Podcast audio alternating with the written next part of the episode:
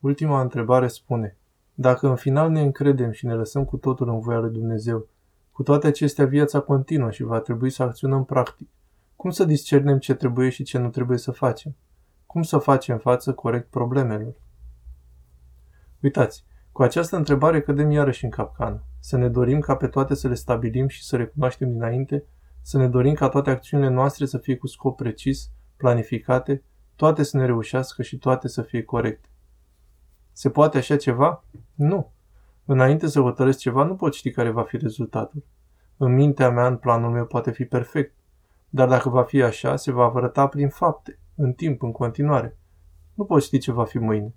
Trebuie să învăț să mă las în taina zilei de mâine, să nu doresc să am totul rezolvat, rânduit, în cutiuțe. De ce vreau să controlez ziua de mâine? Pentru că nu vreau să am neliniște. Pentru că nu vreau să mă tem. Pentru că mă sperie schimbarea bruscă și că lucrurile se pot petrece altfel decât mă aștept. Pot fi sigur 100% de alegerea mea? Nu. Cu aproximație? Da, pot fi sigur. Pot să o gândesc și să o programez cu avantaje și dezavantaje? Pot. Însă totdeauna voi lăsa o fereastră deschisă. Voi spune, eu am făcut așa, am ales asta, am făcut pregătirea aceasta, prin libertatea mea relativă, prin așa zisa mea libertate rănită și mărginită am făcut alegerea aceasta. De acolo încolo Dumnezeu știe. Eu fac ce se poate omenește, ceea ce pot pricepe și Dumnezeu știe. Nu pot ști 100% dacă acesta e lucrul corect sau cel exact. Ce mă ajută aici? Conștiința mea. Ce altceva mă ajută? Experiența mea, maturitatea mea. Ce altceva mă ajută? Poruncile Domnului. Să fac voia lui Dumnezeu, să fiu aproape de voia lui Dumnezeu. Să mă gândesc, ceea ce fac e ceea ce vrea Dumnezeu? Ce înseamnă asta? Că sunt mai aproape de firea mea, de firea lucrurilor. Însă nu pot controla 100% lucrurile. Așadar, fac ceea ce vreau, ceea ce gândesc, ceea ce îmi spune conștiința, experiențele, maturitatea și gândurile mele și apoi las totul în grija lui Dumnezeu.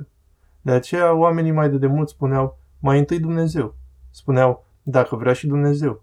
Îl socoteau și pe Dumnezeu, deoarece știau că doar înțelegerea omenească nu are interpretarea întreagă. Nu poate ști de fiecare dată ce este absolut corect. Există așadar poruncile Domnului care sunt indicatoare în viață. Există experiența mea, trăirile mele, libertatea mea. Și toate acestea se fac un amestec în viața mea, iar apoi las viața să curgă. Și aceasta este frumusețea vieții, să mă las în taina zilei de mâine și să nu-mi doresc să stabilesc totul. Acum, există și câteva situații avansate ale oamenilor care au înăuntru lor harul Dumnezeu. Acei oameni, când hotărăsc ceva, sau înainte de a hotărâ de a plănui și acționa, se roagă și primesc așa zisa înștiințare, cum spunem în viața duhovnicească ortodoxă. Adică harul Dumnezeu îi înștiințează dacă ceea ce vor să facă e cu adevărat în voia lui Dumnezeu. Însă această situație e una avansată, pe care o vom înțelege dacă ni se va da prilejul. De vreme ce nu o pricepem, înseamnă că nu ni s-a dăruit această harismă.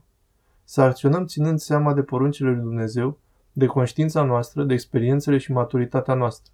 Apoi să ne lăsăm zilei de mâine.